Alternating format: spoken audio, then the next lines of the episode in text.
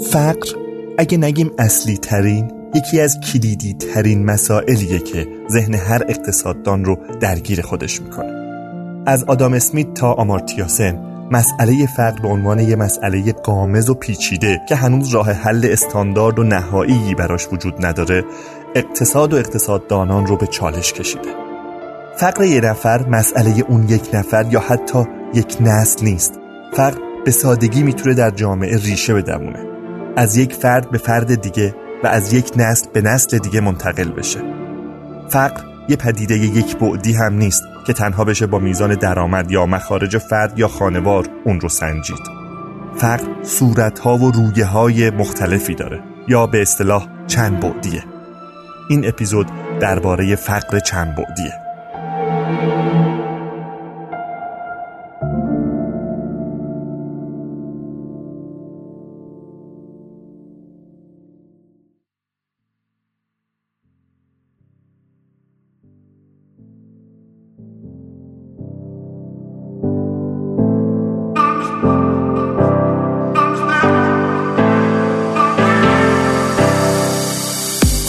اسپانسر این قسمت از پادکست سکه راهکارهای سازمانی ایرانسله تو دنیای امروز که کسب و کارها همه دارن به سمت دیجیتالی شدن میرن مجهز بودن به ابزارهای بروز تکنولوژی برای کسب و کارهای داخلی واقعا ضروریه. فعالیت راهکارهای سازمانی ایرانسل هم در همین جهته. تا با توجه به نیازهای سازمان ها ابزارهای دیجیتال مناسب رو در اختیارشون قرار بده و به توسعه و تحول دیجیتال بخش های مختلف بیزینسشون کمک کنه. سرویس VPN و موبایل سازمانی، واکه یا سیستم بیسیم ایرانسل، دانا پلاس یا ویدیو کنفرانس ابری، زیرساخت ابری و سامانه مدیریت هوشمند ناوگان فقط تعدادی از محصولات پرطرفدار این مجموعه هستند. صنایع مختلفی مثل نفت و گاز، بانکداری، بیمارستانها و صنایع کوچک و متوسط می‌تونن از خدمات ایرانسل استفاده کنن. شما می‌تونید تو سایت راهکارهای سازمانی به آدرس business.iransel.ir با خدمات و محصولاتشون بیشتر آشنا بشید.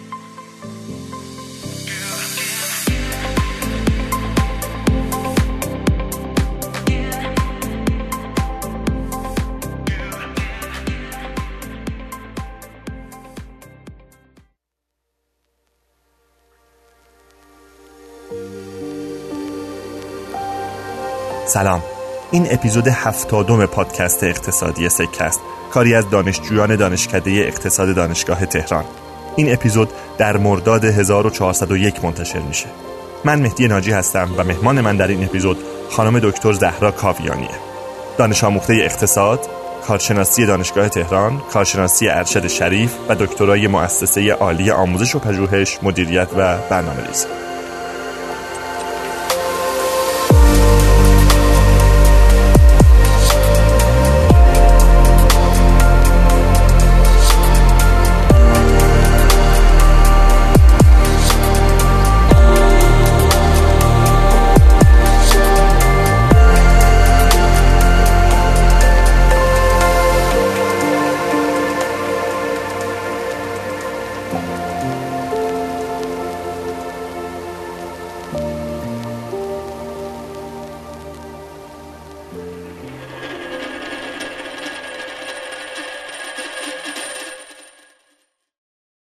خانم دکتر گویا فقر هم انواع و اقسامی داره. برامون یه کمی از تفاوت‌های گونه های مختلف فقر میگید. بله کلا فقر به علت اینکه یک واژه‌ایه که میشه براش یه عالمه تعریف داشت. یعنی که یه واژه‌ایه که هر کدوم از ما نسبت بهش درکی داریم و یه حسی داریم. میشه براش تعریف های مختلف داشت و همین موضوع باعث شده که در واقع وقتی هم که وارد فضای آکادمیک میشه و وارد بحث سنجشش میشه خیلی نشه در قالب یک مفهوم قرار بگیره. اما اگر بخوایم یه دستبندی خیلی خیلی کلی ازش بکنیم دو تا روی کرد به فقر رو می‌تونیم بشناسیم. یکی روی کرد با بانک جهانی هست که فقر و محرومیت از نیازهای اساسی تعریف می‌کنه و یکی هم روی کردی هستش که در واقع اولین بار توسط آمارتیاسن عنوان شد. حالا یا اولین بار توسط آمارتیاسن عنوان شد یا اینکه توسط آمارتیاسن در واقع از اونجا معروف شد و اون هم روی کرده قابلیتی به فقر هست. اینکه فقر و محرومیت از قابلیت های اساسی تعریف می‌کنه. این دوتا روی کرد رو اینکه بخوان سنجشش قرار بدن در واقع میگن که روی کرد نیازهای اساسی که بانک جهانی تعریف می‌کنه میره به سمت فقر درآمدی و روی کرد قابلیت های اساسی که آمارتیاسن تعریف می‌کنه میره به سمت فقر چند بودی. فقر درآمدی از اون روی کرد میاد و فقر چند بعدی که سایر ابعاد به غیر از درآمد رو هم در نظر می‌گیره از اون روی کرد میاد. اما این مرزبندی هم خودش اونقدری نیستش که بگیم یه خط خیلی در واقع مشخصی بین اینها هست. این یعنی طرفداران فقر درآمدی اونهایی که معتقدن صرفا فقر درآمدی باید اندازه گیری بشه معتقدن اصلا درآمد خودش سایر ابعاد رو هم نشون میده. و در طرفداران فقر چند بعدی معتقدن که درآمد باید به عنوان یک بعد بیاد داخل در واقع اون ابعادی که به عنوان فقر در نظر می‌گیریم و اونجا وزن بگیره مثل سایر ابعاد و اون شکلی سنجیده بشه و یه دیدگاه بینابینی هم هستش که میگه هم فقر درآمدی و هم فقر چند هر دو باید سنجش بشه و در کنار همدیگه بهش نگاه بشه. حالا این در واقع تقسیم بندیه هست اما برای محاسبه هر کدوم از اینها روش های مختلفی وجود داره و تعریف های مختلفی وجود داره. یعنی اون که حالا ما فقر درآمدی رو چه شکلی بسنجیم و بر اساس چه شاخصی بسنجیم اون خودش یه شاخه گسترده ای میشه و اینکه فقر چند بعدی رو چه شکلی بسنجیم این هم خودش شاخه گسترده میشه.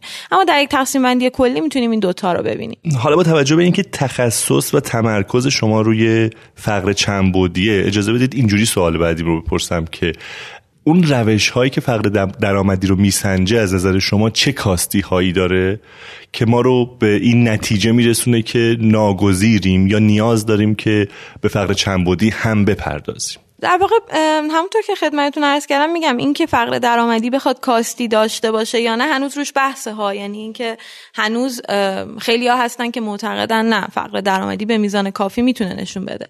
اما اون چیزی که وجود داره اینه که مطالعات مختلفی هم که انجام شده در تایید اینکه فقر چنبودی هم باید بیاد کمک بکنه به فقر درآمدی که حالا بیشتر این مطالعات هم در مؤسسه اوفی دانشگاه آکسفورد انجام شده اینه که نشون میده که ما وقتی که فقر رو از دیدگاه زارن سن زیادی هم ازش نمیگذره. نه سن تقریبا مثلا این مطالعات خیلی از 2007 به بعد خیلی دیگه شدت گرفت و در واقع خانم آلکایر و فوستر اونجا با هم دیگه بیشتر شاخصایی رو تعریف می‌کنن و محاسبه می‌کنن.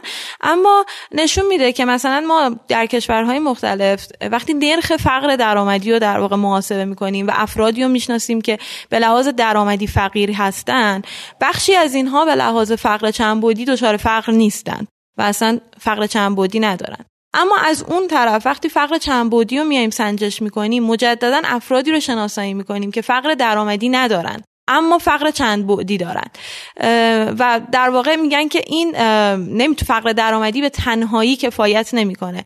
حالا اگه بخوام بازتر بکنم موضوع چیه؟ وقتی که میگیم فقر چند بعدی راجع به چی داریم صحبت می‌کنیم؟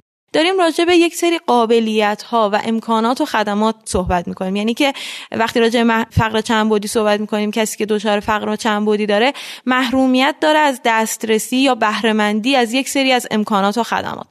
حالا این امکانات و خدمات می‌تونه مثلا دسترسی به برق، دسترسی به آب، گاز، اینترنت، ارتباطات، آموزش مناسب، آموزش با کیفیت، غذاهای با کیفیت و حتی اونجوری که مثلا آمارتیاسن تعریف می‌کنه در کتاب توسعه به مسابقه آزادی حتی حق این که مثلا آزادی مدنی در اینکه داشته باشه بتونه برای یه سری اعتراضهایی مثلا انجام بده. همه اینها می‌تونه این بستگی به ابعاد مختلفی که تعریف می‌کنیم می‌تونه فرق شناسایی بشه. و اون چیزی که تو فقر چند بودی خیلی اهمیت داره اینه که میگه که ما ممکنه که اگر صرفا به فقر درآمدی بپردازیم و فقر چند بودی رو نادیده بگیریم یک سری افرادی رو شناسایی کنیم که اینها فقر درآمدی دارند فقر درآمدی دارند. و مثلا من می‌خوام برای اینکه اینها رو فقر زدایی بکنم برم یک سیاستی براشون انجام بدم. اما منشأ فقر درآمدیشون کمبود درآمد نیست. منشأش فقر چند بودیه؟ مثلا به برق دسترسی نداره که باعث شده فقیر شده یا به اینترنت دسترسی نداره که باعث شده فقیر شده. سیاست فرق مناسب برای این فرد این نیستش که من مثلا یو بی آی داشته باشم یا یه مثلا یارانه ای بهش بدم. سیاست فرق مناسب براش اینه که اینترنت داشته باشه یا به آموزش مناسبی دسترسی داشته باشه. یا نه اصلا ممکنه که طرف فقر درآمدی هم نداشته باشه اما دچار فقر چندبعدی باشه. یعنی اینکه مثلا در یک مثلا ناحیه روستایی باشه به لحاظ وضعیت کشاورزی و آب هم وضعیت خوبی داشته باشه و مثلا درآمد در اون سطحی باشه که فقیر نباشه. اما به آموزش با کیفیت دسترسی نداره. و این عدم دسترسی به آموزش با کیفیت حتی ممکنه نسل بعدی این آدم رو که دنیا دیگه مثلا به سمت این میره که قابلیت های در واقع فردی شما بیشتر کمک می‌کنه تا اینکه درآمد خوبی داشته باشین نسل بعدیشو دچار فقر درآمدی هم بکنه. یعنی از فقر چندبودی بیاد برسه فقر درآمدی. و این باعث میشه که ما ضرورت توجه به فقر چندبودی رو میرسونه که اتفاقا شاید بخوایم بگیم که اگر بخوایم افراد رو از تله فقر نجات بدیم توجه به فقر چندبودی و در واقع بهبود قابلیت های فرد و دسترسی فرد بیشتر می‌تونه کمک کنه که بخشی از آدم هایی که امروز به عنوان فقیر درآمدی میشناسیمشون بتونن از فقر درآمدی هم نجات پیدا کنن. درسته پس به نظرم خوبه که خیلی سریعتر بریم سراغ شاخص هایی که مشخصا در فقر چندبودی شما اونها رو رصد می‌کنید. دستبندی خاصی اگه وجود داره ممنون میشم. یه اشاره ای بکن. ببینید شاخص ها خیلی در واقع همون مؤسسه یا آکای فوستر که شاخص ها رو در واقع پیشنهاد میدن یک سری شاخص های اولیه پیشنهاد داده میشه تو بخش های مختلف مثلا بخش آموزش. مثلا اونجا مطرح میشه تو بخش آموزش اگر یک نفر مثلا فرد بالای مثلا 6 سال در خانواده وجود داشته باشه که مدرسه نمیره مثلا این خانواده فقیر در واقع چند بودی شناخته میشه. یا مثلا وضعیت مثلا آموزش شده داره. مثلا برق رو داره که عدم دسترسی مثلا به برق. آب مثلا عدم دسترسی به آب سالم. یا مثلا گاز رو داره که نوع سوخت خوراک پزیش مثلا اگه سوخت جامد باشه. یا حتی مثلا به لحاظ تغذیه سوء تغذیه داشته باشه یا مثلا کالری مورد نیازش رو تامین نکنه. اینها یه سری شاخص های اولیه یعنی بخش ها مشخص میشه. مثلا بخش مسکن بخش آب برق مثلا یعنی انرژی کلا. مسکن انرژی بهداشت آموزش. یه سری بخش ها مشخص میشه و یه سری شاخص های اولیه براش گفته میشه. اما اینکه توی این بخش ها چه شاخص هایی رو بخوایم قرار بدیم اون دیگه خیلی بستگی داره به اینکه وضعیت هر کشوری چطوره توی چه مرحله ای از توسعه یافتگی قرار داره. مثلا توی مراحل اول شاخص های دسترسی کفایت می‌کنه. اینکه دسترسی به آب به چه نحوه دسترسی به برق به چه نحوه دسترسی به گاز به چه اینجا مهمه سوال بپرسم. آیا کشورهای مختلف دارن از یک استاندارد واحد استفاده می‌کنن؟ چون به هر حال قراره اینها این شاخص هایی که به دست میاد برای مقایسه بین کشورها هم به کار بره دیگه درسته؟ درسته. برای لازمه که یه استاندارد واحدی داشته باشه. بله. همین این وقتی که مثلا اوفی میاد حساب می‌کنه یو پی میاد حساب می‌کنه از همون استاندارد واحدی که توصیه شده که حالا معروف به شاخص آلکای فوستر از همون شاخص استفاده می‌کنه میره. یا مثلا بانک جهانی هم که حساب می‌کنه همینه. مثلا مجموعه از شاخص ها داره میگم تو همین بخش ها آب یعنی در واقع انرژی و آب آموزش بهداشت و تغذیه مسکن فکر کنم همین حالا یکی دو بخش دیگه ممکنه باشه. به هر کدوم از اینها یک شاخص یک ضریبی میده. مثلا فرض کنید ما مثلا 15 تا شاخص داریم هر کدوم ضریب یک 15 هم می‌گیرن. یعنی وزنشون رو نشون میده در مثلا اون شاخص کلی فقر چند بودی هر کدوم ضریب یک پونزدهم می‌گیرن و در مجموع مثلا نمره فقر به دست میاد. مثلا اگر یک باشه عدد یک به دست بیاد یعنی فقیر مطلقه یعنی تمام مثلا ابعاد فقر داره.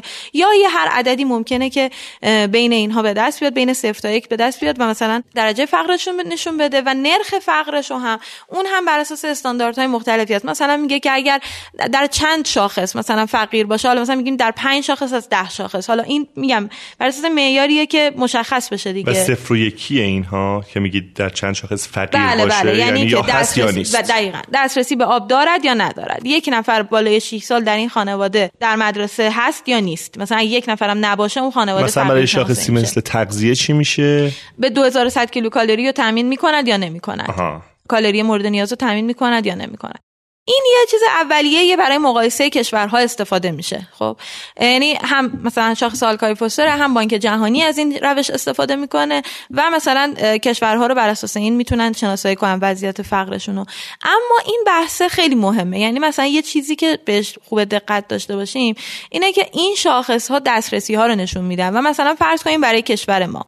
اگر یک بار دسترسی برق انجام شده این دیگه تموم دیگه انجام شده. این تغییراتی رو توش نشون نمیده.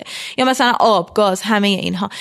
شاخص همیشه داره رو به بهبود میره چون که رو زیر ساخت های اما باید به این موضوع در واقع توجه بشه و مثلا کشورهای مختلف به این موضوع توجه می‌کنن در این بسته به درجه توسعه یافتگی یا هر چیزی.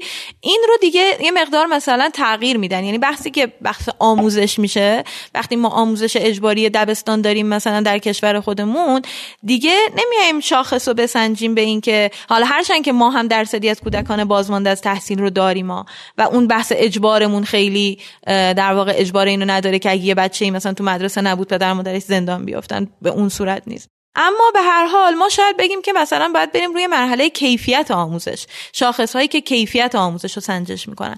یا مثلا در بحث برق مثلا دیگه خیلی اون بحث دسترسی مطرح نیست. بحث کیفیته. یعنی متوجه نمیشم اینجا. ببین وقتی شما کیفیت رو اضافه می‌کنید عمل مثلا فرض کنید برای کشور در حال توسعه یا کشور توسعه یافته شما کیفیت رو اضافه می‌کنید. طبعا ارزیابی شما یه ارزیابی سختگیرانه تری خواهد بود. درسته؟ بله. بنابراین پس دیگه امکان مقایسه اون شاخص وجود نداره با کشورهای دیگه. درست می‌فهمم؟ بله الان تو بحث مقایسه نیستیم دیگه. این اون بحث مقایسه رو عرض کردم خدمتتون. اون شاخصاییه که هم بانک جهانی هم داره. حساب میشه بحث در واقع شاخص یعنی آلفا هم هست. رو یک بار محاسبهش می‌کنیم و دیگه خیلی محاسبه ضرورت نداره مگر برای کشورهایی که دیگه واقعا آندر هستن و مثلا توی یک روستای یک شهری هنوز نیاز داره که مثلا دسترسی به آب به اینترنت به بهداشت به تغذیه به این چیزها گسترش پیدا کنه. درسته؟ توی شاخص های دسترسیش بله اما خود همین شاخص های اولی هم یه سری چیزهایی داره که در طول زمان تغییر می‌کنه. مثلا همین تامین 2100 کیلوکالری. مثلا همین این وقتی که یه کشوری داره فقیرتر میشه به لحاظ وضعیت درآمدی همون چیزی که از سال 97 به بعد برای کشور ما هم رخ داده. کالری دریافتی افراد کم میشه و هرچند اون بحث دسترسی ها رو در واقع تامین کرده یک بار و مثلا تو دورانی که اوضاعش خوب بوده دسترسی ها تامین شده. اما خب اون شاخص داره کاهش رو نشون میده. یا مثلا مرگ و میر کودکان این هم یک شاخص در یعنی در یک کشوری مثل دانمارک یا سوئد اصلا مسئله از فقر چند بودی یعنی بهش می‌پردازن اقتصاد دونها بهش فکر می‌کنن. بله مسئله از همین. بر حسب همین شاخص هایی که در واقع تعریف میشه. مثلا تو فقر انرژی یه شاخصی مطرح میشه به عنوان اینکه انرژی در واقع سهم بیش از ده درصد داشته باشه تو سبد خانوار یعنی یعنی غیر از اون بحث دسترسی ها اینکه هزینه انرژی بیش از ده درصد باشه در سبد مصرفی خانوار فقر انرژی محسوب میشه. خب این شاخص اولا که به مرور زمان تغییر پیدا می‌کنه با تغییر قیمت انرژی. مثلا وقتی که اوضاع کشورها یعنی به لحاظ مخرج کسب که درآمد در واقع افراد باشه. توی کشورهای توسعه یافته خب هی افزایش پیدا می‌کنه اون سهم انرژی کاهش پیدا می‌کنه. و مثلا این رو بعضی کشورها از 10 درصد میان تعدیلش می‌کنن به 5 درصد و همچنان براشون مسئله است این موضوع. مخصوصا اینکه مثلا به طور متوسط یعنی تو متوسط گیری ممکنه که توی همین کشورهای توسعه یافته مثلا نشون بده که نرخ فقر انرژی خیلی کمه. خیلی مثلا عدد پایینیه. اما به طور خاص افرادی که دچار فقر انرژی هستن مسئله هستند. یعنی ممکنه عدد خیلی کم باشه ولی همون افرادی که عدد کم هستن مسئله هستن برای این کشورها. و ضمن اینکه میگم هم این عدد ده درصده مثلا تعدیل کرده مثلا به 5 درصد رسیده. هم, هم این که مثلا شاید این شاخص امسال موضوعیت داشته باشه. یعنی امسال که قیمت انرژی افزایش پیدا کرده شاید برای مثلا خیلی از خانوارها حالا خیلی در واقع تو اشل همون مقیاسی که قبل بوده و بعدش تو کشورهای توسعه یافته موضوعیت پیدا کرده باشه. هرچند مثلا این شاخص سهم انرژی از کل هزینه خانوار توی کشور ما خیلی شاخصی نیستش که موضوعیت داره. حالا جلوتر در مورد ایران شاید بیشتر صحبت کنیم ولی در مورد جمعآوری داده ها برامون بگید. شاید هم بعد نباشه مشخصا در مورد ایران بگید. آیا پروژه مستقلی هست که صرفا برای اینکه ما برسیم به محاسبه فقر چند بودی جمع جمعوری داده ها رو بر عهده داره یا اینکه نه داده ها از نهادهای دیگه و به طرق مختلف جمع میشه یه جایی دستبندی میشه و آیا نهاد خاصی متولی امره؟ اگر که بخوایم که در واقع به لحاظ پژوهشی به قضیه نگاه بکنیم یعنی در واقع پژوهشی که نشون بده فقر چنبودی در ایران چقدره و مثلا نرخ فقر چنبودی در ایران چقدر نه نه ببخشید من فعلا نمی‌خوام وارد بحث پژوهشیش بشم. فعلا ببینید مثل داده های بودجه خانوار هست که شما از مرکز آمار می‌تونید به دست بیارید و از طریق اون متدولوژی هست که به راحتی می‌تونید به فقر درآمدی برسید یا فقر هزینه‌ای برسید. می‌خوام ببینم که همچین اتفاقی داره میفته یعنی ما داده هایی در اختیار داریم که بتونیم می‌تونیم از طریق اون داده ها مستقیما به فقر چنبودی برسیم؟ بله دقیقا می‌خواستم همینو در واقع عرض کنم. همون داده بودجه خانوار برای فقر چنبودی هم کفایت می‌کنه و تقریبا تمام شاخص های آلکالای فوسفور رو پوشش میده. نه همه شد چرا مثلا مثلا اونجا داره که کودکی در این خانواده فوت شده باشه. ما تو داده بودجه خانوار داده فوتی رو نداریم. اما راجع به دسترسی آب برق گاز همه اینها داریم راجع به کالری مصرفی داریم راجع به وضعیت سواد افراد مختلف خانوار داریم. بنابراین می‌تونیم بسنجیم که مثلا یک فردی تو این خانوار هستش که سواد نداره یا, یا کودکی هست که در مدرسه نیست هست یا نه. البته مثلا تو داده بودجه خانوار پرسیده نمیشه این کودک در مدرسه هست یا نه اما پرسیده میشه که شما هزینه آموزش می‌دهید یا نه. از این در واقع پراکسی ها می‌تونیم اینو در بیاریم. اما در واقع اینو واسه همین عرض کردم که این داده پژوهشه.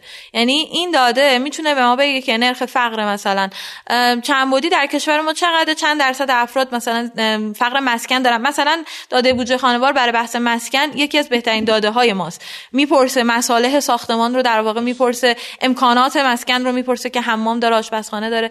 اینها می‌تونه به ما بگه که چند درصد افراد مثلا دچار فقر مسکن هستن یا کدوم نواحی کشور دچار کدوم یکی از ابعاد فقر هستن. تصویر کلی و نقشه کلی رو به ما نشون میده خب؟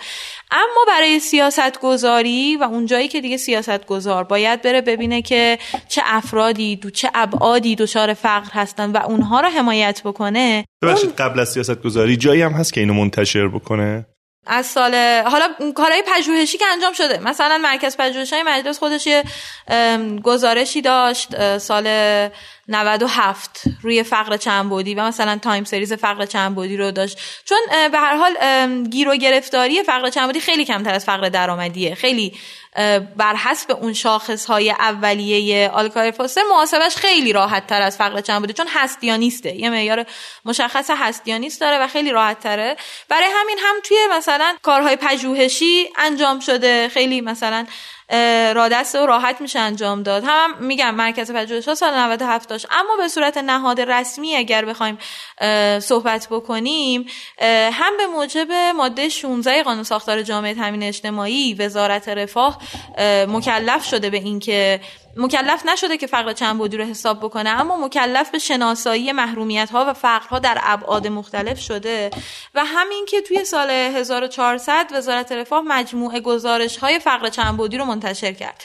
یعنی دیگه نه این شاخص کای فاستر خیلی وسیعتر و خیلی در واقع بیشتر توی بخش های مسکن آموزش انرژی خدمات مالی و بهداشت. بهداشت و تغذیه. گزارش های مشخصی هستن با عنوان فقر چند بودی منتشر شد و در واقع گزارش ها با این روی کرد بود که معرفی شاخص های فقر چند بودی مناسب ایران رو می‌خواست معرفی کنه شاخص سازی بکنه و برای هر شاخصی مثلا شناسنامه ایجاد بکنه که نهادها و دستگاه های متولی در واقع هر کدوم از این شاخص ها اون شاخص ها رو تولید بکنن و در اختیار مثلا وزارت خونه قرار بدن. این یه در واقع گزارش رسمی می‌تونیم بگیم. یه گزارش رسمی از فقر چند بودی بودش که توی وزارت رفاه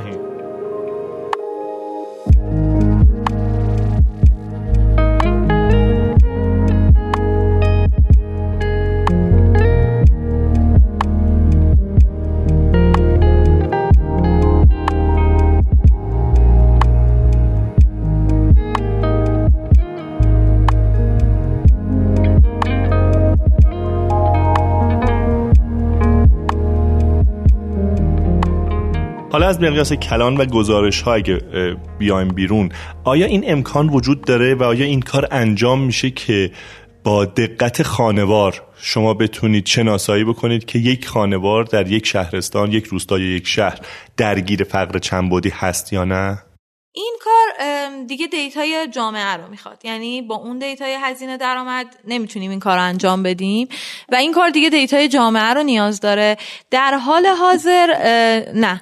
همچین چیزی در واقع چون خیلی دیتای ثبتی بزرگی ما نیاز داریم برای این کار. یعنی من برای هر خانواری باید بدونم که اولا که ما اصلا تو بخش انرژی که بحث دسترسیات و خیلی حل شده این رو داریم مشکل بزرگی که توی کشور داریم مثلا اینه که ما در مورد دسترسی خانوارها به انرژی اطلاعی نداریم. یعنی مثلا وقتی که شما با توانیر صحبت می‌کنید توانیر میگه که من یه قبض برقی دارم با یه شناسه خودم که اصلا نمی‌دونم به کدوم کد پستی وصله. به فرض که بدونه به کدوم کد پستی وصله ما نمی‌دونیم کدوم کد پستی به کدوم کد ملی وصله. خب یعنی دو مرحله اینو فاصله داریم تازه این توانی رو که بهترین قبض ها رو داره. وقتی میریم سراغ آب و گاز و اینها که دیگه اصلا هیچ اطلاعی نداریم. یعنی هیچ مشخص نیست که مهدی ناجی میزان مصرف برق آب و گازش چقدر؟ دقیقا. و این یه, یه ضعف خیلی بزرگه. ما داریم بزرگترین یارانه کشورمون رو به انرژی میدیم و نمی‌دونیم چه فردی داره چقدر بهره مند میشه ازش. غیر از این یعنی این که تازه انرژی که حل شده ترین چیز هاست غیر از این دیگه راجع به سایر بخش ها هم همینطور. یعنی ما اطلاعات مشخصی راجع به اینکه حالا بخوایم مسکن تعریف بکنیم. ما الان حتی مسکن رو نمی‌دونیم کی مالک کی مستاجره حتی راجع به این اطلاع خاصی نداریم. دیگه چه برسه به اینکه بدونیم که برای مسکن که داده های ثبتی داریم که؟ نه ببینید الان مسکن مثلا اینکه شما اگر یک ملکی داشته باشین که اون رو اجاره داده باشین تازه به شرط این که اون رو که اجاره داده باشین کد رهگیری دریافت کرده باشین که الان پنج سالم هست این بحث کد رهگیری مطرح نیست. مشخص نیست که شما در ملک استیجاری دارین زندگی می‌کنین یا در ملکی که خودتون مالک هستین دارین زندگی می‌کنین. این اصلا مشخص نیست. ضمن اینکه تازه مشخص هم باشه توی اون در واقع سامانه املاک و اسکان مشخص باشه. جایی که می‌خواد سیاست گذاری بکنه برای بحث حمایت که وزارت رفاه باشه این رو نداره. یعنی اینکه هر ما خیلی از این داده ها رو توی بخش های مختلف داریم. اینکه من در واقع عرض کردم که موجود نیست اینه که به معنای فقر موجود نیست. ممکنه که یک داده ای یعنی در تعریف فقرش نرفته. مثلا ممکنه یک داده ای وجود داشته باشه در آموزش و پرورش که کودک چه کودکانی در مدرسه ثبت نام کردن. خب؟ دیگه آموزش و پرورش دنبال این نیست که چه کودکانی در مدرسه ثبت نام نکردند. یعنی دیتای کودک ثبت نام شده در آموزش در مدرسه در آموزش پرورش موجوده خب؟ ولی آموزش پرورش دیگه متولی این نیست که من برم دونه دونه پیدا بکنم ببینم چه کودکانی هستن که امسال در سن تحصیل بودن و در مدرسه حضور ندارن. خب این که خب؟ اطلاعاتش موجود هست. بله همین. این دیگه باید یه جای دیگه ای بیاد معنای فقر پیدا بکنه. یعنی من یه نهادی باشم به عنوان وزارت رفاه متولی این باشم که من می‌خوام راجع فقر آموزشی تصمیمی بگیرم میام یه شاخص می‌سازم میگم شاخص من اینه که کودک در سن تحصیل در مدرسه حضور نداشته باشه. اون وقت باید برم این دیتا رو از آموزش پرورش بگیرم بیارم به معنای فقر درش بیارم. اینه که میگم به معنای فقر. وگرنه خیلی از این داده ها پراکنده و جاهای مختلف تو دستگاه خودشون هست. باید بیاد به معنای فقر در و این بیاد. کار انجام نشده. این کار انجام نشده اما خبر خوبی که امیدواریم تبدیل به خبر خوب بشه واقعا اینه که در دست اقدامه. یعنی اینکه سامانه اطلاع یعنی پایگاه بهرهمندی ایرانیان توی بودجه 1401 تبصره 17 مصوب شد. این پایگاه اطلاعات بهرهمندی ایرانیان چیه؟ در واقع با این فکر و با این در واقع ایده این مسبب یعنی این بند قانونی و مسبب قانونی اضافه شد به لایحه بودجه که ما الان وزارت رفاه یه پایگاه اطلاعات رفاه ایرانیان داره. حالا با همه نقص هایی که وجود داره اما به هر حال یه نوری روشن کرده برای سیاست گذاری که تا قبل از اون هیچ چیزی نمی‌دونست در مورد وضعیت درآمد خانوار. که حداقل یه اطلاعاتی از درآمد خانوار می‌گیره از حساب بانکیش می‌گیره و یه دهک بندی داره و یه حداقل خانوارهای ایرانی رو حالا با یه درصدی از خطا در واقع برداشتی از وضعیتشون داریم. اما با این در واقع با همین ضعف و با همین فقدان که وزارت رفاه هیچ دیدی الان درباره اینکه خب فقر درآمدی اونه ولی فقر چند بعدی چیه و هر خانوار در کدوم یکی از ابعاد دچار فقر هست نداره. چنین پایگاهی وجود نداره که اینو سنجش بکنه و با همین دیدگاه پایگاه اطلاعات بهرهمندی ایرانیان مصوب شد که در واقع مصوبش اینه که کلیه نهادها دستگاه ها مکلفن. داده های مورد نیاز وزارت رفاه رو توی بخش آموزش مسکن بهداشت. حمل و نقل ارتباطات و انرژی در اختیار وزارت خونه قرار بدن و وزارت خونه مکلفه که پایگاه اطلاعات بهرهمندی ایرانیان رو به تفکیک تا سطح آبادی دارای سکنه یعنی تا پایین ترین سطح میزان بهرهمندی و برخورداری در واقع تمام نقاط جغرافیایی کشور رو از امکانات و خدمات مشخص بکنه تا نواحی آبادی. این ماموریتش ماموریت این پایگاه بهرهمندی ایرانیان هم پوشانی زیادی با پایگاه رفاه ایرانیان نداره؟ نه تقریبا. یعنی همپوشانی از data ی همدیگه استفاده می‌کنن قطعا و اصلا به خاطر همینم هم هستش که این پایگاه به وزارت رفاه داده شده. اصلا به خاطر همین چون می‌خواد از اون data استفاده کنه. از data ی کد ملی که اونجا هست از ساختار خانواری که اونجا هست می‌خواد استفاده کنه. اما مأموریتش همپوشانی نداره. چرا میگیم؟ یعنی همپوشانی هایی که داره. منظورم همپوشانی در سطحی که بگیم چرا این چرا اون نداره. رسالتش چیه؟ رسالتش اینه که فرض کنید الان ما توی بودجه سالانه مقادیر زیادی در واقع بودجه محرومیت زدایی داریم. مثلا مقادیر زیاد در اشل مثلا 20000 میلیارد تومان 30000 میلیارد تومان بودجه محرومیت زدایی داریم. این بودجه محرومیت زدایی چجوری توضیح میشه؟ میاد توضیح میشه میگه 33 استان داریم تقسیم بر 33 بره به همه استانا برسه و مثلا مشخص نیست کلا قرار کدوم بخشا رو پوشش بده کی محروم تره اثر بخشیش هم قابل سنجش بله. نیست.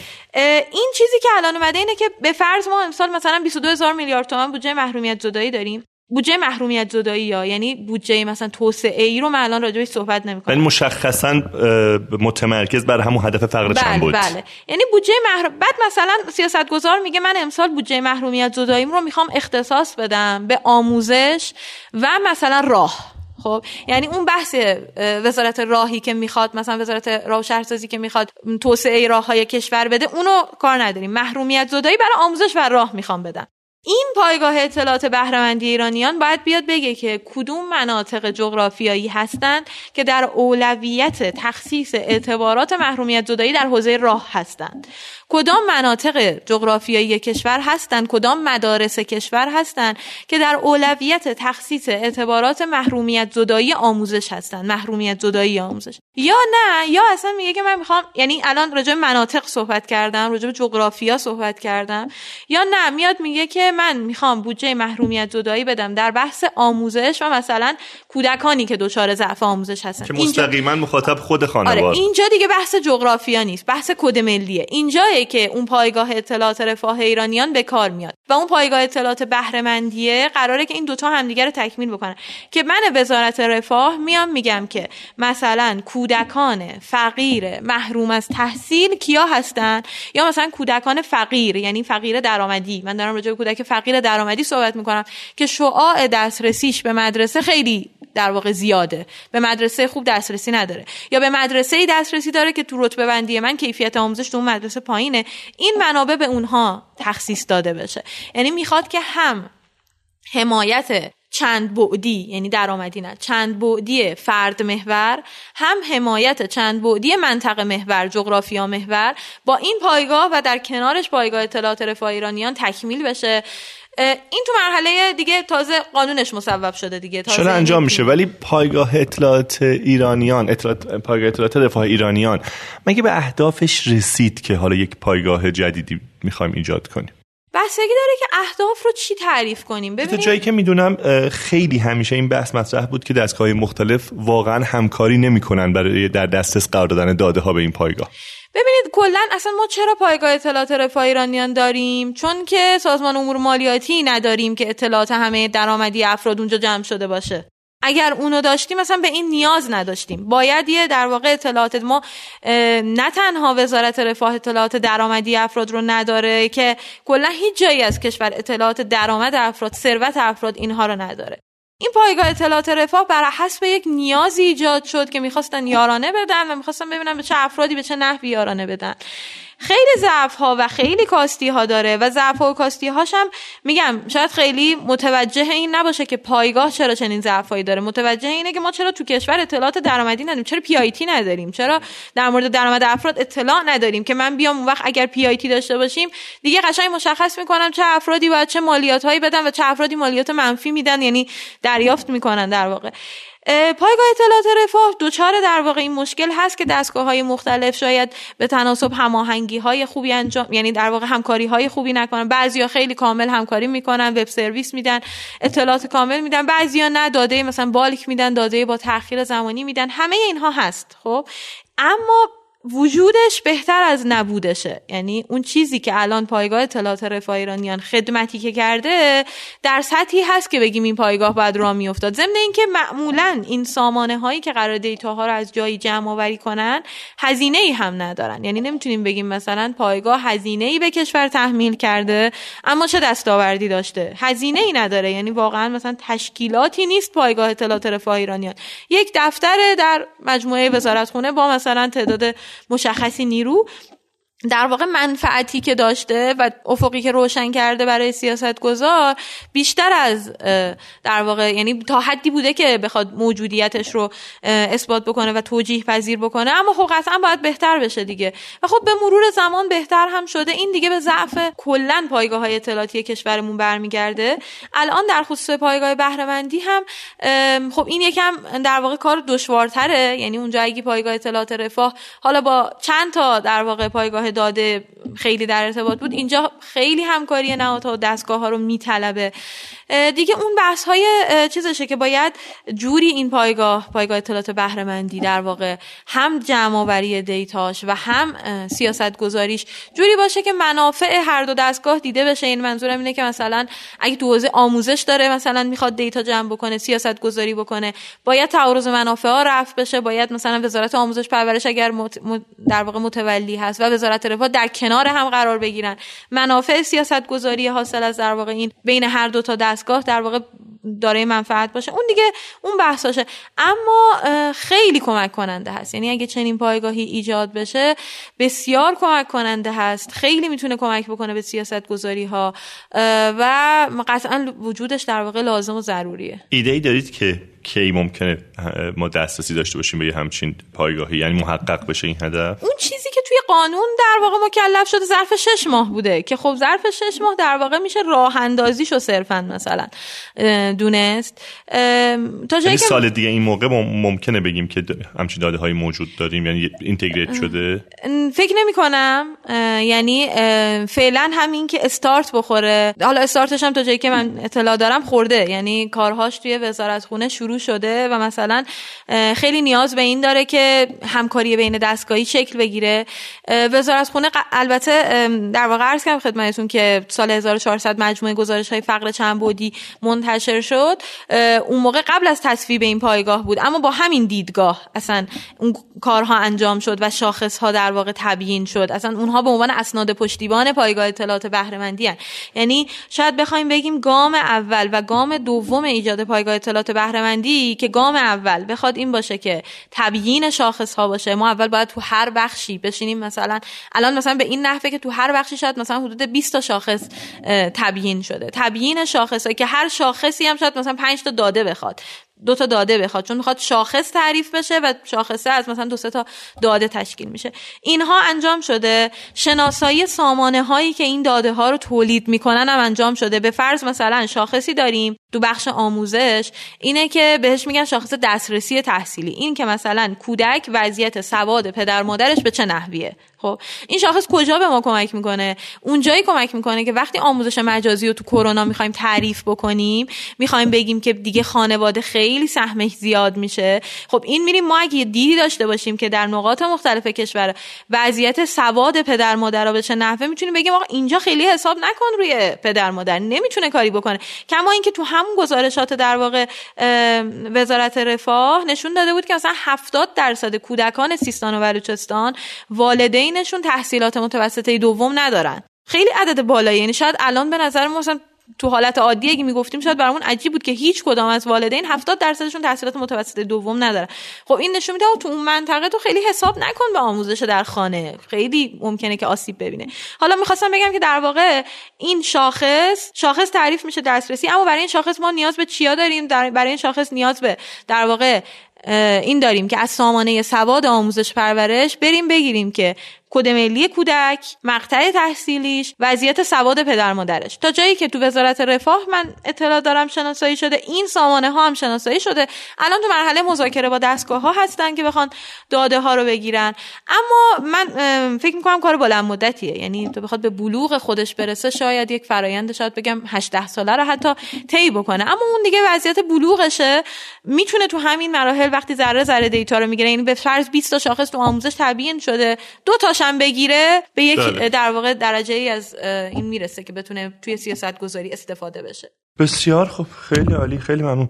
راستش من هنوز کاملا متوجه نشدم که این فقر چنبودی این تجمیع شاخه های شاخص های مختلف در قالب یک شاخص و گزارشش به عنوان فقر چنبودی چه کمکی به ما می‌کنه؟ چه تک تک اینها رو جداگانه مطالعه نمی کنیم و حالا یه سوال دیگه هم هست که اجازه بعدش بپرسم. ببینید اصلا فقر چنبودی تفاوتش با فقر درآمدی توی همینه که خیلی عدد محور نیست. یعنی اینکه خیلی این نیست که من بگم نرخ فقر چنبودی این عدد. اتفاقا همون که شما فرمودینه. یعنی تک تک شاخصاشو باید بررسی کرد. اصلا توی فقر چنبودی میان برای اینکه حالا هی صحبت مقایسه بین کشوری شد برای اینکه یه مقایسه بین کشوری باشه یه مجموعه شاخصی میدن یه جدولی میدن تقسیم می‌کنن مثلا به حوزه آموزه سلامت حالا انرژی تسهیلات زندگی اینها یه تقسیمی می‌کنن و یک جدول مشخصی هست و یک عددی از توش ممکنه در بیاد.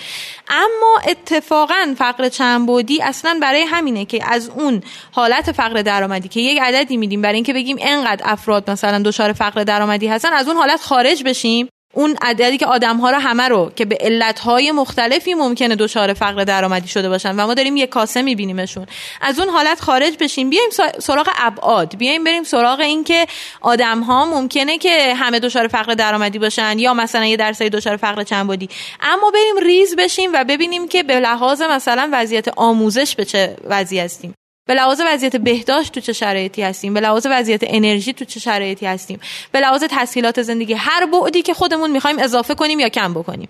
حالا یه جدول بنابراین یعنی بخوام بگم یه جدول شاید بخوایم بگیم. اونم نه جدول جهانی که بگیم تصویب شده به عنوان جدول جهانی ها. اما بالاخره یه روش مشخصی که حالا مال دانشگاه اوفی باشه مال ورد بانک باشه وجود داره ابعاد مختلف رو توش تعریف کرده که کشورها رو با هم مقایسه کنه. اما وقتی تو مرحله سنجش فقر چند بودی تو مرحله در واقع سیاست گذاری می‌رسه باید بریم سراغ ابعاد. یعنی سیاست گذار شاید براش معنادار باشه بگین که نرخ فقر مثلا درآمدی سی درصده اما به هیچ وجه معنادار نیست که بگیم نرخ فقر چند بودی سی درصد. اصلا یعنی چی نرخ فقر چند بودی سی درصده این عدد معنی نداره. نه برای سیاست گذار برای مثلا حتی محقق.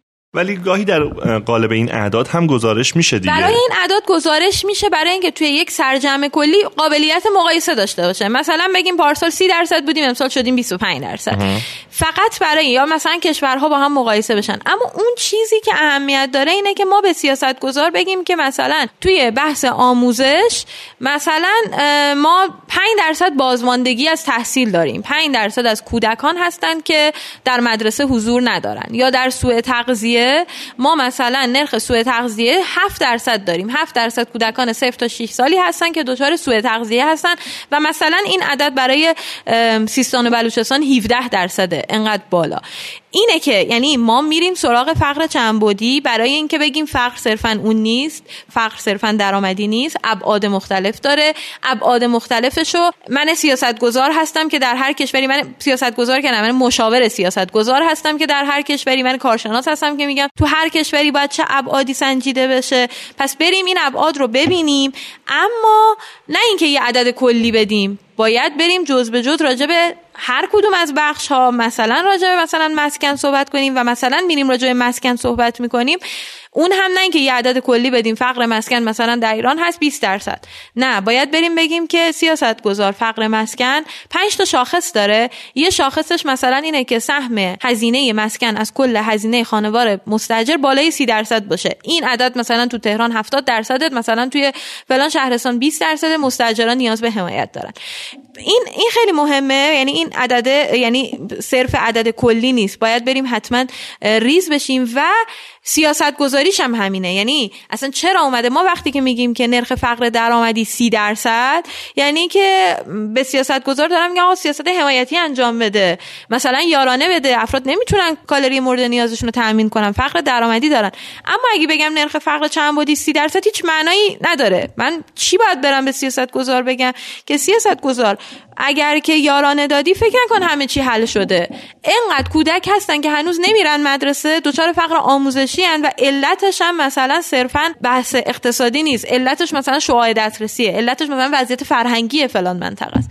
از این جهته که در واقع اگر فقر درآمدی رو یک کاسه می‌بینیم فقر چند بودی اصلا یک کاسه نباید دیده بشه. بخشهاش باید جدا جدا دیده بشه. چیزی که من می‌فهمم اینه که مطالعه فقر و اندازه‌گیری فقر رو نمیشه در یک عدد خلاصش کرد و بیشتر فقر چنبودی یک مفهومه یک موضوع تا یک عدد درسته؟ بله دقیقا همینه ولی ولی ما شاخصی تحت عنوان شاخص فقر چنبودی داریم که میاد یه سری سنجه ها رو تجمیع می‌کنه که حالا چیزی اگه اشتباه نکنم من, من توی سه دسته دیدم اونها رو سلامت آموزش و استانداردهای زندگیه که مثلا فقط توی سلامت به تغذیه و مرگ و میر فرزندان می‌پردازه. یعنی به نظر می‌رسه که وقتی که وارد اندازگیری یا شاخص سازی میشه که در قالب یک عدد به ما یک معیاری از فقر چند بودی بده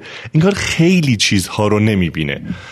شما برای اینکه توضیح بدید در مورد فقر چند بودی از تعریف آمارتیاسن در واقع وام گرفتید که محرومیت از قابلیت ها بود. ولی خیلی از قابلیت ها و خیلی از دسترسی ها رو این شاخص معروف ظاهرا در نظر نمی‌گیره. مثلا خود شما توی مثالاتون از دسترسی به راه گفتید که من فکر نمی کنم توی اون شاخص معروف فقر چند بودی جایی داشته باشه. یا شاید دسترسی به اعتبار توی آموزش دسترسی به مهارت های مکمل آموزش مهارت های مکمل آموزش مهارت های نرم. توی خود بهداشت دسترسی به خدمات بهداشتی پیشرفته تر و چیزایی از این دست. اینها ظاهرا هیچ کدوم توی اون شاخص استاندارد بین المللی وجود نداره.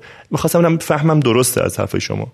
من البته سعی کردم هی این بخوام بگم یعنی خواستم هی این رو روشن بکنم که یک اینکه شاید اصلا نتونیم بگیم شاخص استاندارد بین المللی وجود داره. یعنی درسته یک جدولی هست توصیه میشه محاسبه میشه اما به این معنا نیستش که این یه شاخص استاندارد بین, هم بین المللی همون مؤسسه اوفی توی داکیومنتاش میاد توصیه می‌کنه مثلا کشورها اشتغال رو هم حتی بذارید.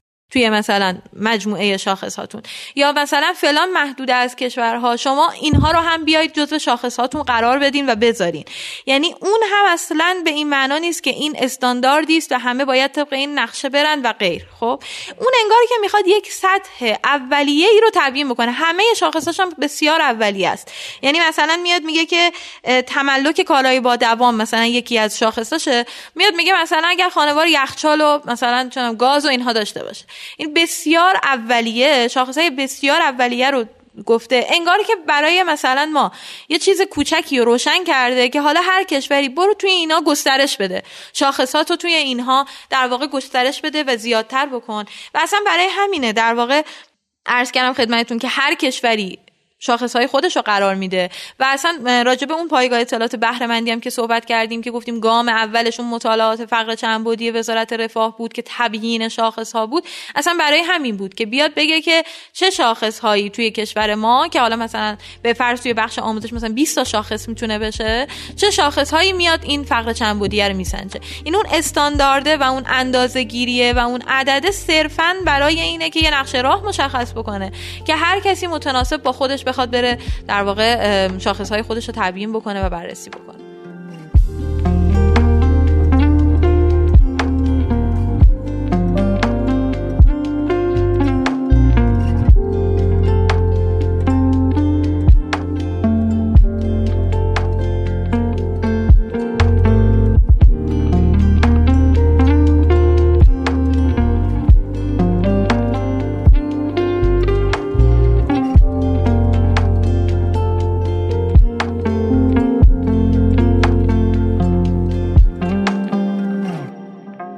بسیار عالی. بسیار عالی. پس اجازه بدید حالا دیگه مشخصا در مورد ایران صحبت بکنیم و به ما بگید که توی هر کدوم از این شاخص ها وضعیت کشور ما چگونه است. حالا میشه تک تک شما بگید یا من بپرسم.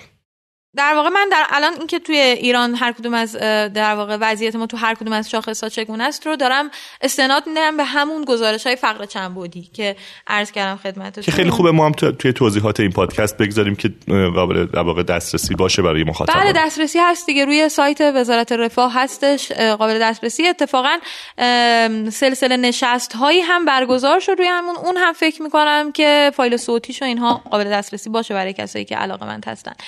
ما اگر بخوایم که حالا جز جز بریم جلو مثلا در بحث اول از حالا بهداشت و سلامت بریم. اون چیزهایی که نتایج اون گزارش هست و من دارم خدمتتون عرض می‌کنم. مثلا تو بحث سوء تغذیه خب؟ وقتی به میانگین کشوری نگاه می‌کنیم نرخ سوء تغذیه کودکان 0 تا 6 سال میانگین کشوریمون عدد خوبی الان عدد شده می‌کنم دو درصد فکر می‌کنم. دو درصد یعنی چی؟ دو درصد کودکان 0 تا 6 سال سوء تغذیه دارن. فکر می‌کنم عدد این خوب و بد بودنشو وقتی من می‌فهمم که مقایسه کنیم با کشوری. آره. می‌خوام بگم. از میانگین جهانی که خب خیلی بالاتریم از میانگین کشورهای یعنی اون گزارش ها اون مجموعه گزارش ها ایران رو بیشتر با کشورهای با درآمد بالاتر از متوسط مقایسه کرده بودن چون که ایران توی تقسیم بندی بانک جهانی قرار می‌گیره تو کشورهای بالاتر از درآمد متوسط. از میانگین اونها هم یا روی میانگین یا بالاتر از میانگین هستیم. اما این خطای میانگین گیری نباید ما رو در واقع قافل بکنه از نقاط مختلف کشور هرمزگان و سیستان و بلوچستان اگر اشتباه نکنم من اینا رو خیلی دارم الان از حفظ میگم. مخاطبین می‌تونم برن رجوع بکنم به گزارش و ببینم آره تصویر کلی رو دارم هرمزگان و سیستان و بلوچستان از میانگین های جهانی مدد بالاتری دارن. نرخ سوء تغذیه و این خب خیلی نگران کننده است. شما ببینید میانگین های جهانی هند و توش داره. مثلا کشورهای خیلی ضعیف رو داره که به شدت میانگین ها رو کشیدن پایین. و خب مثلا اینکه نرخ سوء تغذیه در هرمزگان و سیستان و بلوچستان توی ایران بالاتر از میانگین های جهانی واقعا نگران کننده است و چیزو میطلبه. یعنی ما نباید دوچار خطای میانگین گیری بشیم. در این بحث سوء تغذیه همون وارد سیستان بلوچستان که میشیم مجدد نباید دوچار خطای میانگین گیری بشیم. بین شهرستان, ها شهرستان ها بله بسیار متفاوته. ما شهرستانی داریم در سیستان و بلوچستان که الان اسمشو نمیگم چون مطمئن نیستم. نرخ سوء تغذیه کودکان 0 تا 6 ساله بالای 70 درصده. عدد به شدت بالا و نگران کننده است و خب می‌تونی بگید از اورده چند نفر جمعیت داره؟ نه راستش الان جمعیتش نمی‌دونم ولی بالای 70 درصد خب عدد خیلی بالاست. بعد تو همون منطقه البته این 70 درصدی یهو فاصله زیادی داره با بقیه. ولی بقیه هم مثلا حدود 20 درصد مثلا داریم 20 درصد 20 یا شهرستان های در واقع جنوب کرمان اعداد در واقع به این صورت دارن. خب خیلی میگم حتی دچار متوسط گیری استانی هم نباید بشه. آره من راستش یه سوالی که می‌خواستم بپرسم اینه که فقر چند بودیه شاید خیلی روشن نبود که آخرش که چی؟ شاید اینجا خیلی ملموس بود که چرا ما نیاز داریم این مطالعه رو. یعنی شما یه روستا می‌بینید یه شهرستان می‌بینید که توی یک موضوعی واقعا وضعیتش بحرانیه و به سرعت می‌تونید به نجاتش بدید یا می‌تونید تغییر محسوس ایجاد کنید. ببخشید. خواهش من بله دقیقا نکته درسته. یعنی اگر که ما سیاست گذار بخواد یک فرض کنید همون چیزی که در واقع ضرورت پایگاه اطلاعات بهره الان می‌خوام بگم. مثلا سیاست بودجه اختصاص داده میشه برای بهبود تغذیه. اگر که سیاست گذار در واقع روشن چراغش تو این مهده روشن باشه و بدون کدام کد ملی ها الان در واقع این توی پایگاه اطلاعات رفاه هستا که کد ملی کودکان 0 تا 6 سال دچار سوء تغذیه. کدام کد ملی ها دارای سوء تغذیه هستن؟ خب به طور خاص میره از اینها حمایت می‌کنه واقعا با بودجه خیلی کمی قابل حمایته. تو بخش بهداشت حالا میگم به لحاظ مثلا این شاخص یعنی تو متوسط کل وضعیت خیلی خوبی خوبی که یعنی خیلی خوبی که به لحاظ در این در واقع تو اشل جهانی وضعیتمون بد نیست. بهداشت یعنی چی؟ یه بخش بهداشت و تغذیه داریم که حالا می‌دونم چه چه عواملی با چه عواملی شاخص هایی که نه این الان فقط صرفا برای سوء تغذیه در واقع عرض کردم. ولی مثلا شاخص های دیگه ای داریم. مثلا تخت بیمارستانی مثلا به ازای یک میزان مشخصی جمعیت حالا 10000 نفر باشه هر چیز باشه. توی این تا جایی که من دیدم ما از که ما از متوسط جهانی هم فکر می‌کنم پایینتر هستیم توی بعضی مناطق تخت بیمارستانی. یا تعداد پزشک و پیراپزشک به ازای در واقع مقدار مشخصی جمعیت. از کشورهای با درآمد بالاتر که خیلی پایین تر هستیم از کشورهای متوسط فکر کنم رو متوسط های جهانی باشیم یه شاخص مهمی تو بخش مثلا بهداشت تعریف میشه پرداخت از جیب. پرداخت از جیب ما خیلی از متوسط های جهانی بالاتر هستیم. در واقع وضعیت پرداخت از جیبمون بعد مثلا این شاخص هم مجدد نباید ما رو دچار مشکل بکنه. یعنی دچار اشتباه بکنه. مثلا پرداخت از جیب و وقتی که نگاه می‌کنیم حالا یا پرداخت از جیب یا هزینه بهداشت و سلامت سهمش تو کل هزینه خانواده. این یه شاخصیه که میگه که هر چقدر بالاتر باشه مثلا سهم بهداشت و سلامت از کل هزینه هزینه درمان هر چقدر بالاتر باشه وضعیت بدتره. خب؟ ما اینو وقتی میایم توی مثلا کشور خودمون می‌بینیم می‌بینیم که تهران و اینا همه خیلی بالاترن. این به این علت نیستش که وضعیتشون بدتره. این به این علته که اون نقاط محروم انقدر محرومن که اصلا هزینه بهداشت و درمان نمی‌کنن. یعنی اون هزینه مشخصی که به درمان وجود داره اصلا نمی جزء هزینه‌شون نمیگنجه تو تو نیازهای اولیه دچار مشکل اینها همه اینه که فقر چند بودجه انقدر مهم می‌کنه که ریز بریز یعنی همون در واقع موضوعی که شما مطرح کردین که خیلی موضوع درستی هم بود اینه که نباید به شکل عدد بهش نگاه کرد. باید ریز شد. شاخص ها رو دونه به دونه بررسی کرد. در واقع دید. در کل توی وضعیت حالا چون داشتیم راجع به وضعیت ایران صحبت می‌کردیم توی وضعیت بهداشت و سلامت خب حالا یه سری های دیگه هم تعریف میشه دیگه. مثلا دسترسی به آب سالم جزو شاخصاییه که تعریف میشه. یا مثلا نرخ مثلا مرگ و میر نوزادان زیر 28 روز مثلا نرخ مرگ و میر ناشی از عوارض بارداری. اینها چیزایی که ما وضعیت خوبی توشون داریم. یعنی از متوسط های جهانی و حتی مثلا اشاره کشورهای با درآمد بالاتر از متوسط هم اوضاعمون بهتره. اینها چیزایی که وضعیت خوبی داریم. اما حالا این شاخص ها همه طبقه بندی میشه. یعنی مثلا این مجموعه شاخص های دسترسی رو نشون میده مجموعه شاخص های کیفیت رو نشون میده مجموعه شاخص های وضعیت مالی رو نشون میده. مثلا تو اون بحث مالی که می‌رسه ما اوضاعمون خیلی خوب نیست تو پرداخت از جیب. توی بحث دسترسی ها توی یک سری از دسترسی ها اوضاع خوبی داریم. توی یک سری از دسترسی ها که همین پزشک و پیراد پزشک باشه خیلی اوضاع خوبی نداریم. اما در مجموع وضعیتمون بد نیست. به هر حال ما جزو کشورهای در حال توسعه به لحاظ دسترسی ها اوضاع خوبی داریم. مخصوصا اینکه حالا سالهای متمادی درآمدهای نفتی داشتیم و یک سری زیرساختهای خوبی هم در واقع ایجاد شده.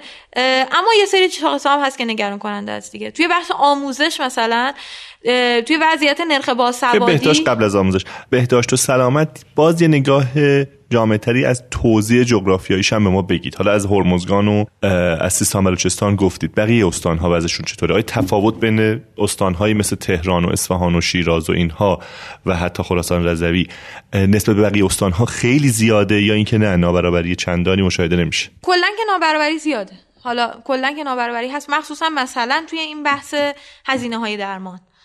البته این هزینه های درمانه یکم معکوسه ها یعنی میگم شاخص اگر بخوایم نگاهش بکنیم آره نشون میده که تهران مثلا اوضاعش بعدش هزینه درمانی زیاده. اما ما که می‌دونیم یعنی کارشناسی که می‌خواد اینو بررسی کنه چون می‌دونه اوضاع چه به صورت شاخص باید متناسب تعریف بکنه دیگه. وقتی شاخص رو متناسب تعریف می‌کنیم این بحث نابرابری توش خیلی زیاده. هزینه های درمانی که مثلا در واقع استان های محروم ما مثلا مثل همون به طور خاص سیستان و بلوچستان نقاط جنوبی کرمان خراسان جنوبی. اینها به لحاظ هزینه های درمانی خیلی پایینن. یه اتفاق خوب البته بحث حالا اتفاق خوب من دارم تو حوزه سلامت میگم. به اون بحث تامین مالیشو پدیده که واسه بودجه داشت و کار ندارم الان عرض کنم خدمتتون بحث بیمه سلامته. یعنی بیمه سلامت باعث شد که پوشش بیمه ای در کشور ما مخصوصا توی استانهای محروم خیلی افزایش پیدا کنه. الان مثلا نرخ پوشش بیمه ای رو توی سیستان و بلوچستان و اینها می‌بینید. نسبت خوبیه حتی بالاتر از فکر کنم تهرانه. یعنی پوشش چون اونجا همه تحت پوشش بیمه سلامت قرار گرفتن ولی مثلا تو تهران بیشتر پوش بیمه همین بیمه تامین اجتماعیه برای همین نرخ پوشش بیمه ای اونجاها بالاتر. میگم من به اون ابعادی که این اثری که رو بودجه گذاشت بله، و پیامد تورمیش اصلا کار ندارم. به بخش سلامتش کار دارم بحث ما اون نیست فعلا. این مثلا خب این نابرابری رو کم می‌کنه و مثلا اوضاعش خوبه. به لحاظ نرخ در واقع به لحاظ فکر کنم ایجاد وجود خانه های بهداشت به نسبت در واقع جمعیت فکر می‌کنم. این اوضاع تقریبا پراکندگی تو کشور متناسبه تا جایی که من دیدم. پراکندگی به نسبت جمعیت متناسبه خب؟ اما به نسبت شعاع دسترسی نه. یعنی اینکه ما نقاطی تو کشور داریم مجددا همون سیستان و بلوچستان که جمعیت خیلی پراکنده است. مثلا فاصله روستاها از هم دیگه خیلی زیاده. استانم پهناوره. بله استان پهناور فاصله خیلی زیاده. تعداد مثلا خانه بهداشت به ازای جمعیت مناسبه اما دسترسی اون فرد به خانه بهداشت خیلی سخته. حالا اینکه چه سیاستی باید براش گذاشت رو الان اون دیگه متخصص نرم باید بگم. اما مثلا میگم به لحاظ این هست اینه که خیلی در واقع میگم ضرورت داره که خیلی ریز و جزئی بخواد بهش نگاه کنه من اینا رو همه رو البته بگم ممکنه که مثلا یه کسی که متخصص حوزه بهداشت و سلامته اینها رو الان مثلا بشنوه برای هر کدوم یه کامنتی داشته باشه برای هر کدوم آره، یه نظری داشته باشه. بله. اینها از دید کسی که داره با اقتصاد و فقر به حوزه سلامت نگاه می‌کنه. بسیار خب از سلامت عبور کنیم بریم سراغ مسکن. موافقید؟ بله هستم در خدمتتون. مسکن ما یکم شاید اینایی که الان تو حوزه سلامت عرض کردم خدمتتون حوزه سلامت اتفاقا جزو حوزه‌ای بودش که خیلی data ی ثبتی بیشتری براش داریم. یعنی اینایی که الان صحبت کردیم هم data ی جامعه بود. data ی نمونه نبود. سوء تغذیه data ی جامعه بود خانه بهداشت data ی جامعه است. بیمه پوشش بیمه بودن data ی جامعه همه اینها data ی جامعه بود. اما رو مسکن بیشتر data یی که داریم همون data ی در واقع هزینه درآمده و گزارشی که فقر چند بعدی که یعنی data ی بودجه خانواره گزارشی که وزارت رفاه هم داده بود که من دارم از نتایج اون استفاده می‌کنم. الان روی همونه. چه شاخص های تعریف میشه؟ یکی بحث های در واقع شاخص های کیفیت مصالح ساختمانی اینها تعریف میشه و یکی هم شاخص های بحث اقتصادی مسکن تعریف میشه. مثل چی مثل سهم هزینه مسکن از کل هزینه خانوار. اون چیزی که جهانی روی یعنی در واقع این شاخص هم یه شاخص مشخص شده هابیتاته یعنی هابیتات مجموعه شاخص های مشخصی داره که اصلا فقر مسکن رو توش تعریف می‌کنه. میاد میگه که مثلا اگر یک محرومیت مسکن داشته باشه محروم... انواع محرومیت های مسکن رو میگه. مثلا میشه محرومیت مسکن این که مثلا سکونت در بافت فرسوده سکونت در مسیل در یعنی منزل مثلا جایی باشه که تو مسیل باشه. وضعیت مصالح ساختمان مثلا سرانه متراژ هر فرد. این که مسکن مثلا حمام و سرویس بهداشتی داشته باشه آشپزخانه داشته باشه یا نداشته باشه اینا هر کدوم یه شاخصه. و سهم هزینه مسکن از کل هزینه خانوار. نتیجه اون در واقع گزارش وزارت رفاه این بودش که ما در نقاط شهری فقر مسکنمون از محل سهم بالای مسکن از کل هزینه خانواره و در نقاط روستایی فقر مسکنمون از محل مصالحه. بله کیفیت مسکن و نوع مصالحه. توی بحث سهم مسکن از کل هزینه خانوار حالا شاید توی کشورهای دیگه که بحث وام های مسکن و مورگیج خیلی در واقع چیز هست این بحث برای مالکین هم در واقع مطرحه. اینکه داره چقدر از درآمدش رو صرف در واقع قسط رهنی وام مسکن می‌کنه. اما تو ایران خیلی ما بحث مالک برامون این موضوعیت نداره و مالک سهم هزینه مسکن از کل هزینه خانوارش خیلی موضوعیت نداره. اونی که موضوعیت داره مستاجره که سهم هزینه مسکنش به چه نحوه. سهم هزینه مسکن از کل هزینه خانوار اگر بالای سی درصد باشه اون فرد در معرض فقر مسکن شناسایی میشه. که خب این عدد توی, تهران, تهران اونم امسال و پارسال ظاهرا خیلی بله فکر می‌کنم. یعنی اشتباه نکنم. امیدوارم اشتباه نکنم. فکر کنم بالای 70 درصد مستاجران تهرانی حالا این عدد شاید اشتباه می‌کنم ولی یعنی شک کردم که الان مستاجران تهرانی بوده یا این برای کل مالک و مستاجر حساب شده که برای مالک صرفه در واقع اون اجاره در ما به ازای اجاره خونش حساب میشه. اما حالا اگه سرجم بگیم بالای 70 درصد سهم مسکن از کل هزینه خانوار بالاتر از 30 درصده برای تهرانی ها خب این تو نقاط این اتفاقا محرومیتیه که بیشتر متوجه در واقع نقاط شهریه و هر چقدر شهرها در واقع توسعه یافته تر باشن این محرومیت بیشتر متوجهشونه. و موضوعیه که خیلی مثلا توی روستا مطرح نیست. برای چه توی روستا چه توی مثلا استانهای کمتر توسعه یافته. اما مثلا توی سیستان و بلوچستان بحث مصالح ساختمان به شدت مطرحه. یعنی اونجا بحث مصالح ساختمان اصلا بخشی هنوز هستن که کپرنشین هستن. یعنی نوع مصالحی که حالا مثلا میاد سنگ و چوب و اینها هستش سهمش بالاه. یه سری شهرستان ها هستن که خیلی محرومیت دارن تو این حوزه. اما میگم data ما با ضعف data یعنی ضعف data ی تجمیع شده. وگرنه که مثلا یه جا مثلا ثبت اسناد داره data رو یه جا مثلا شهرداری داره یه جا مثلا وزارت راه داره. اما با ضعف data ی تجمیع شده تو این حوزه به شدت مواجه هستیم. یه اشاره مختصری هم بکنید به توزیع باز توی مسکن به توزیع بین استان ها چون شما تفاوت شهر و روستا رو گفتید ولی آیا نابرابری بین استان های مختلف یا شهرهای مختلف هم باز وجود داره تو تو فقر مسکن یا اینکه نه؟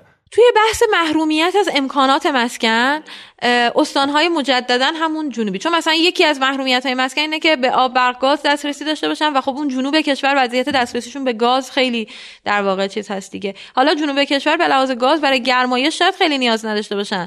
اما بحثی هست اینه که اگر ما گاز رسانی نمی کنیم میگیم که نمیارزه باید یه سوخت جایگزین داشته باشیم. مثلا از برق سوخت یعنی در واقع پخت و پزشون ناشی از اون باشه دیگه. اما چیزی که مشاهده میشه اینجوری نیست. یعنی برای پخت و پز. مجبورن یا بخشی هستن که همچنان سوخت جامد استفاده می‌کنن که خب خیلی محرومیت دلیلش چیه؟ دسترسی به برق دارن و سوخت های غیر متعارف استفاده می‌کنن؟ راستش این تخصص من نیست که بدونم چرا واقعا بهش علت ولی تصورم اینه که زیر ساختاش فراهم نشده دیگه. یعنی که برق برای ما گرمایش بیاره تقریبا فکر می‌کنم لوازم خونگی ما هیچ کدوم مثلا گاز ما این شکلی تعریف نشده خیلی ولی می‌خوام بگم که دیگه اون زیر ساخت نمی‌خواد. یا برق باشه خب یه اجاق برقی آدم می‌خره یا تهیه می‌کنه. دی خیلی زیر ساخت نمی‌خواد. آیا دسترسی به برق, برق ندارم؟ من این ات... راستش واقعا اطلاعی ندارم خب. اما چیزی که می‌دونم چیزی که می‌دونم اینه که برق رسانی هم حتی یعنی این بحثی که تو شاخص انرژی مطرحه. مثلا برق رسانی ما الان حدود 99 درصد برق رسانی داریم خب. یعنی وقتی با توانیر ما صحبت می‌کنیم 99 درصد برق رسانی داریم. اما وقتی میریم مطالعه موردی مثلا یه موردی که همین اخیر مثلا من در واقع می‌دونم که باز بازرسی انجام شده و نتایجش رو دارم خدمتتون عرض کنم مثلا روستاهای تو جنوب کرمان هست که به لحاظ وزارت نیرو و توانیر میگه اینجا برق رسانی شده. دکل برق هم هست. اما الان برق مثلا قطعی انقدر زیاده؟ قطعی های یعنی چند تا شاخص سیفی سیدی اینها هست که تعریف میشه تو کیفیت برق رسانی که مثلا میگه قطع مکرر برق. اگر که مثلا در طول یک ساعت بیش از مثلا چند بار قطع بشه این یعنی که کیفیت پایینه. یا مثلا قطعی های بالاتر از پنج دقیقه. خب این قطعی هاییه که در واقع کیفیت برق رسانی رو به شدت کم می‌کنه. و این چیزیه که ما هیچ اطلاعی راجع بهش نداریم. توانی سیفی و سیدی رو فکر کنم منطقه‌ای مثلا یا استانی یا اصلا کلا کشوری هم چیزایی گزارشی می‌کنه ولی اون اون چیزی نیستش که مد نظره در واقع اینه که ما فقر انرژی رو بخوایم بسنجیم. حالا این در واقع اگه مثلا صحبتش می‌شد راجع فقر انرژی به این حتما اشاره می‌کردیم که این یه خلأ بزرگ ما یعنی ما وقتی که میایم راجع فقرش انرژی صحبت کنیم میایم میگیم خب ما تو برق خیلی الان مشکل نداریم 99 درصد برق رسانی داریم اما کیفیت برقی که من که تو تهران نشستم دارم دریافت می‌کنم تا کیفیت اونجا اصلا قابل مقایسه نیست و نمی‌تونه از به برق به عنوان یک چیزی که انرژی مثلا چه می‌دونم برای مثلا آب زمین کشاورزیش از اون استفاده کنه نمی‌تونه بهش اعتماد بکنه و استفاده بکنه. یا یا اصلا فشار برق اونقدر قوی نیست که بتونه بعضی چیزها رو تأمین بکنه. این هم یه مشکل میگم راجع به سوخت من نمیگم که این دوتا به هم ربط دارن و خواستم بگم که ناشی از این هم ممکنه باشه ولی اینکه دقیقا به این ربط داره یا نه نمی‌دونم. اما در کل راجع به در واقع اون بحث مسکن استانهای جنوبی مجددن. یعنی همین هرمزگان که خب مثلا گازرسانی خیلی نرخ گازرسانی به شدت پایینه تو هرمزگان. گازرسانی پایینه و مثلا یا استان سیستان و بلوچستان به لحاظ مصالح ساختمان اینها فقر بالاتری از قسمت مرکزی دارند. اما قسمت مرکز در واقع کشور هم به لحاظ اون سهم هزینه از کل هزینه خانوار سهم هزینه در واقع مسکن از کل هزینه خانوار اونها هم دچار مشکل هستن. این چی رو به سیاست گذار در واقع این چه توصیه سیاستی برای سیاست گذار داره؟ یعنی میگیم باید انقدر ریز دیده بشه. اینه که سیاست گذار اگر که مثلا سیاستی داری در حوزه مسکن میای میگی که مسکن مثلا ایراد داره مسکن مثلا من می‌دونم حوزه‌ای که باید بهش توجه کرد و مثلا می‌خوام 4000 تا مسکن بسازم به جای اینکه 4000 تا بسازی بیا اصلا بعضی از بخشای کشور ما بحث این نداره که بری خونه بسازی که اصلا کم دید بار بهسازی بکن. وقتی که ما اطلاعی داشته باشیم راجع فقر مسکن راجع مثلا مساله و اینها می‌دونیم که بخش زیادی از کشور اصلا بهسازی فقط می‌خواد اصلا لازم نکرده بیای خونه بسازی بهسازی می‌خواد. یا یه وقتی می‌خوای از مستاجر حمایت بکنی میاد چیکار می‌کنه سیاست گذار میاد یه قانون می‌ذاره کلیه قراردادهای اجاره کوست به خود تمدید بشن 25 درصد. اولا که اصلا بابا یه جاهایی 25 درصد زیاد نمی‌شد. کف به که سقف چیز بذاری سقف بذاری کف گذاشتی. که اصلا کف تنگه دوم اینکه اصلا قرارداد موجر و مستاجر رو دچار مشکل کردی. قراردادی اصلا چه حقی داره سیاست گذار بیاد؟ قراردادی که پارسال بستم به من بگه امسال باید این شکلی تامین بشه. اگر که سیاست گذار نور روشنی داشت یعنی که یه دیدی داشت تو بخش مسکن پایگاه اطلاعات بهره‌مندی ما الان به بلوغ رسیده بود میومد چه سیاستی میذاشت؟ میومد می‌گفت آقا من مستاجر پنج دهک اولی که تو بافت فرسوده زندگی می‌کنن و می‌خوام حمایت بکنم. اون هم با این سازوکار. خب یعنی اولا که مستاجری که دوچار فقر درآمدیه. مستاجری که دوچار فقر درآمدی نیست خودش خونش رو اجاره داده مثلا جای دیگه چه دلیلی داره می دست می‌بری توی قراردادش؟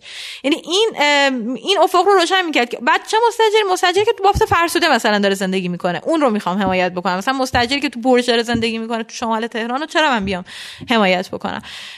همه این هاست که حالا حالا البته یکم خارج شدیم از بحث ولی خواستم خب. بگم که آره بعد خیلی ریز در واقع بهش دقت خب کرد. به خاطر اینکه بحث خیلی کش پیدا نکنه به ذهنم رسید که بقیه شاخص ها رو به شما واگذار کنم. یعنی شاخه ای هست توی این فقره چند بودی که به نظرتون بد نباشه؟ چند دقیقه در صحبت کنیم. آموزش به نظرم خیلی بحث مهمیه. یعنی آموزش چیزیه که داره نسل بعدی ما رو می‌سازه. داره سرمایه انسانی ایجاد می‌کنه و این آموزش رو اصلا بعد به نظرم خیلی یکی آموزشی که سوء تغذیه. حالا همه شاخص ها مهم هستن ولی این دوتا واقعا یعنی چیز بین نسلی داره و اثرات بین نسلی داره و تو آموزش خیلی اوزامون نگران کننده عجب. پس بگید یعنی وقتی بحث کیفیت آموزش میشه وقت وقت یعنی شاخص شما کیفیت, کیفیت آموزش رو که نمیسنجید. کیفیت آموزش براش چند تا شاخص میشه داشت. یکی میانگین نمرات امتحان نهایی یعنی امتحان سراسری که در کشور برگزار میشه.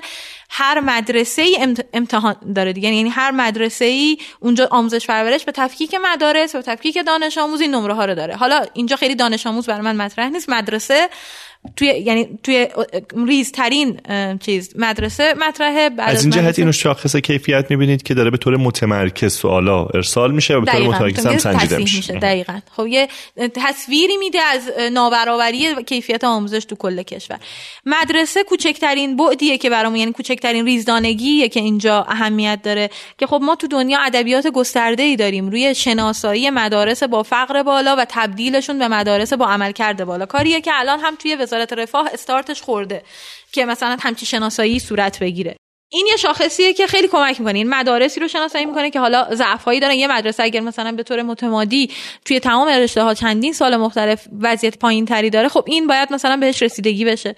غیر از اون این این یعنی data یی بودش که الان پایگاه بهرهمندی رو می‌تونه بسازه. data ی ثبتی data ی جامعه به تفکیک کد ملی کد پستی مدارس. اما غیر از اون چرا میگیم آموزش نگران کننده است؟ آموزش یعنی حوزه تخصصی من نیست. من اون کسی که متخصص در واقع آموزش و فقر آموزش هست خیلی احتمالا بهتر بتونه چیز کنه. اما با داده هایی که می‌بینیم ما به لحاظ داده های بین المللی حالا این آزمون تیمز و پلز که هستش که بین المللی گرفته میشه هر چهار سال یک بار دو سال یک بار گرفته میشه و مقیاس جهانی میده خیلی وضعیتمون نگران کننده است مقیاس جهانی. یعنی اون چیزی که پس ذهنی خیلی از ما ممکنه باشه که ما مثلا خوب ریاضی و علوم و اینا رو می‌خونیم و خیلی تو مدرسه همون داریم درس می‌خونیم مثلا تو کشورهای دیگه مدرسه اینقدر سختگیر نیست و این حرفا. میایم نگاه می‌کنیم می‌بینیم که ما اصلا توی خاور میانه هم موضوع خرابی داریم. یعنی حتی از کشورهای خاور میانه هم خیلی پایین تره برای اینکه ما درک بهتری پیدا کنیم می‌تونید با عدد و رقم بهمون بگید باید عدد و رقم راستش ببینم چون نمی‌خوام عدد اشتباهی بگم. خب اما آزمون تیمزوپرس توی پایه فکر کنم چهارم دبستان و پایه هشتم برگزار میشه توی علوم و ریاضی. فکر می‌کنم تو مهارت های خواندن و نوشتن هم برگزار میشه اینو مطمئن نیستم.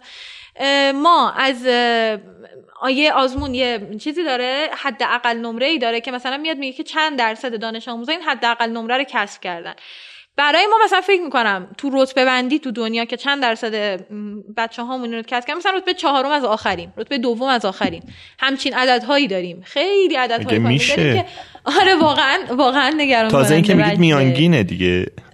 آره دیگه یعنی بله. تازه داخل بله. خودمون و خوبیش هم خب اینه که مثلا به طور میانگین از کشور مثلا خود اونها یه سری نمونه گیری مدارسی رو انتخاب می‌کنن. مثلا میگن این مدارس مثلا شرکت بکنه.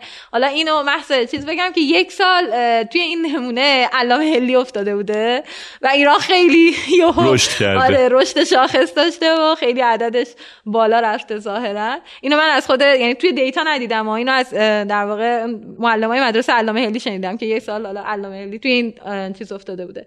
اما خیلی چیزای پایینی داریم. خیلی در واقع وضعیت کیفیت آموزشمون پایینه. هم کیفیت آموزش که یعنی یه بحثی بود هم اون بحث در واقع وضعیت تحصیلی والدین که خدمتتون عرض کردم تو بعضی از نقاط کشور خب نشون میده ما اصلا نمی‌تونیم به آموزش از راه دور و والدین اتکا بکنیم. یه شاخص دیگه مثلا بحث شاخص نرخ پوشش پیش دبستانیه. نرخ پوشش پیش دبستانی البته که نرخ پوشش پیش دبستانی توی مناطق دو زبانه ما پایین نیست خب؟ چون پوشش پیش دبستانی برای مناطق دو زبانه خیلی مطرحه که بچه هایی که در خانه دارن زبان دیگه ای صحبت می‌کنن یکو وارد مدرسه میشن به زبان رسمی, به زبان فارسیه. رسمی فارسیه اینها تو درک و درک آموزشی خیلی دچار مشکل میشن و پیش دبستانی برای اینها باید اجباری باشه. تا جایی که می‌دونم فکر می‌کنم تو مناطق دو زبانه این اجبار وجود داره. اجبار به چه معنی اینکه آموزش پیش دبستانی رایگان باشه دیگه. چون الان توی بقیه نقاط رایگان که نیست. اما همچنان مثلا نرخ پوشش پیش دبستانی توی مناطق دو زبانه ما هم صد درصد نیست. یعنی بالاتر از کل متوسط کشور و خیلی بالاتر از متوسط کشوره. فکر کنم مثلا بعضی مناطق تا 80 90 درصد هست. اما بالاخره این هم یه موضوعیه. توی این همین آزمون تیمز و سوال هایی هم پرسیده میشه همزمان. یعنی غیر از سنجش آموزشی یک سری سوال هایی از والدین از مدرسه اینها پرسیده میشه. راجع به اینه که می‌خواد ببینه که مثلا کودک قبل از اینکه وارد مدرسه بشه تا چه حد مثلا کارهای عددی کرده. آموزش های پیش از دبستان دیده. تو مهد کودک مثلا حضور داشته.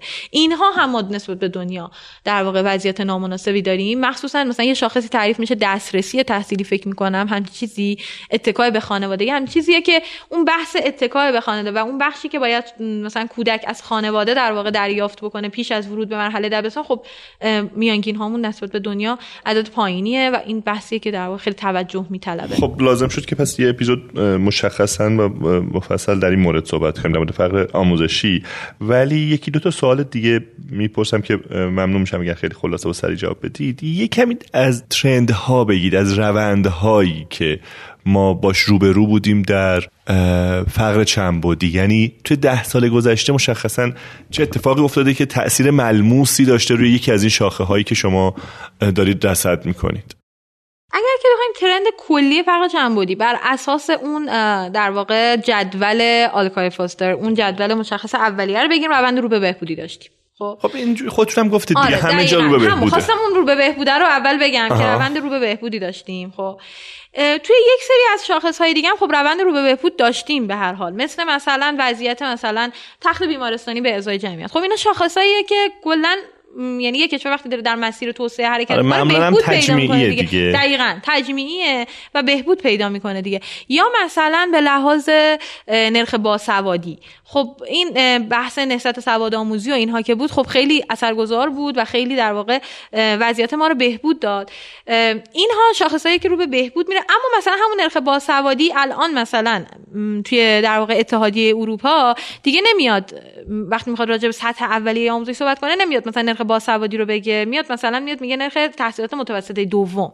یعنی یکم اگه شاخصامون رو عوض بکنیم شاید اون وقت ترنت هامون برامون ملموستر باشه.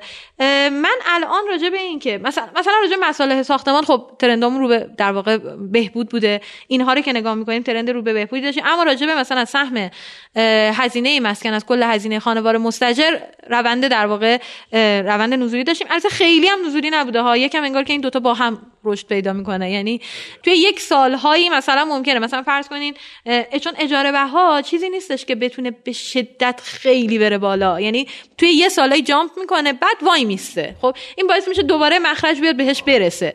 یعنی ترندو که نگاه می‌کنین ترند تقریبا یه چیز داره. یعنی خود ترند تقریبا همواره ولی خب چیز داره دیگه نوسانات داره. اما به طور مشخص می‌کنم توی مثلا یکی دو سال اخیر یه مقدار روند نزول یعنی روند سودی یعنی سهم هزینه خانوارهای مستاجری که سهم هزینه مسکنشون از کل هزینه خانوار بالای 30 درصد بوده افزایش پیدا کرده. یعنی تو این شاخص هم فکر کنم که مثلا وضعیتون بدتر شده. یعنی مسکن اگه بخوایم به دو قسمت تقسیم کنیم تو مصالح اوضاعمون بهتر شده توی این قسمت اوضاعمون بدتر شده. دیگه چه بخش هایی داریم که بخوایم راجع به صحبت کنیم؟ راجع به trend سوء تغذیه من اطلاع خاصی ندارم چون فکر کنم trend خیلی مشخصی هم نیست. data چند ساله که یعنی توی وزارت بهداشت که این data تولید میشه. خب این که data رو بتونیم ببینیم و مثلا بیاد و public روش در واقع صحبت بشه من trend ی ازش فکر کنم یه 97 دیدم ازش یا یک 99 دیدم ازش. مطالعه شده که پدیده هایی مثل تورم بالا تورم مزمن بالا یا حتی تحریم. اینها چه اثری مشخصا روی ابعاد مختلف فقر چند بودی داشتن؟ اگه بخوایم این دوتا رو با هم یه تفکیک بدیم. مثلا تحریم چیزیه که اقتصاد ما پیوسته باهاش درگیر بوده حالا توی بازهای زمانی خیلی بیشتر توی بازهای زمانی کمتر. یعنی کلا زیر ساخت های ما رو تحت تاثیر قرار داده و تحریم یه چیزیه که شاید بتونیم بگیم فقر چند بودی و قشنگ تحت تاثیر قرار میده. زیر ساخت های ما حالا چه می‌خواد بله چه بحث ارتباطات باشه چه بحث یعنی در واقع دسترسی ها باشه توسعه در واقع حتی بحث انرژی باشه که مثلا توسعه در واقع زیر ساخت های انرژی همه اینا رو تحت تاثیر قرار میده دیگه. این قطعا تحریم که خیلی اثرگذار هست. اما مثلا بخوایم راجع به تورم صحبت کنیم فقر چند بودی نسبت به فقر درآمدی واکنشش به شوک یک مقدار با تاخیرتر یعنی چسبندگی بیشتری داره که بخواد به شوک واکنش نشون بده. اگه داریم راجع به تورم راجع به تورم مزمنی که در اقتصاد ما هست و پیوسته داره رفاه خانواده رو تحت تاثیر قرار میده صحبت بکنیم. خب اون همه ابعاد رو کلا هر چیزی که با وضعیت مالی خانوار در ارتباط هست رو متاثر می‌کنه. حالا فقر چند بودیش هم بخشایش به بحث مالی برمیگرده دیگه. یعنی ممکنه که مثلا من کودکم و مدرسه نفرستم به این علت که می‌خوام بفرستمش بره سر کار. ضمن خب؟ اینکه یکی از تبعات ناگزیر تورم هم دامزدن به نابرابری دیگه. دقیقا. و حتی ممکنه که بگیم که تورم می‌تونه اگه وقتا به طور مزمن مثلا تو اقتصاد وجود داره حتی دست سیاست گذارم بسته بکنه از اینکه بخواد یک سری سیاست های توسعه بیشتری مثلا داشته باشه. یعنی این دوتا خواستم تفکیکش رو بگم آره ولی... تف... تفکیکش رو با یه با شوک های گذرا بله دقیقاً با شوک یعنی مثلا اینکه شوک تورم مثلا سال 97 یه شوک تورمی اومده ما اثرش رو فقر درآمدی قشنگ می‌بینیم 10 درصد افزایش در نرخ فقر. اما مثلا این شکلی نیستش که دقیقاً امسال شوک تورمی اومده من مثلا به عنوان یه والد خب سوادم یه سطحی هستی که اون خیلی تغییر کنه یا کیفیت آموزش رو در لحظه تغییر نمیده. در لحظه اثرگذار نیستش روش. اما ممکنه که مثلا چی رو تحت تاثیر قرار سوء تغذیه رو.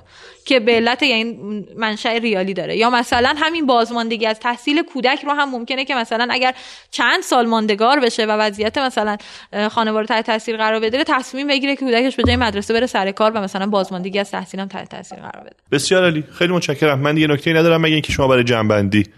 سلامت باشین. نه من هم نکته خاصی ندارم. خیلی تشکر می‌کنم و فقط جنبندی که امیدوارم واقعا پایگاه اطلاعات بهره ایرانیان شکل بگیره. جدی یعنی گرفته بشه. خیلی جدی گرفته بشه. دستگاه هماهنگ کنن چون خیلی می‌تونه کمک بکنه در سیاست های و امیدوارم که این صحبتی که داشتیم اهمیت پرداختن به ابعاد مختلف فرق و مخصوصا به ریزدانگیش و اینکه دچار خطای متوسط گیری نشیم رو نشون داده باشه و این اهمیت کمک بکنه به اینکه حداقل یه عزم ملی باشه برای این پایگاه اطلاعات بهره ایرانیان. خیلی متشکرم از متشکرم.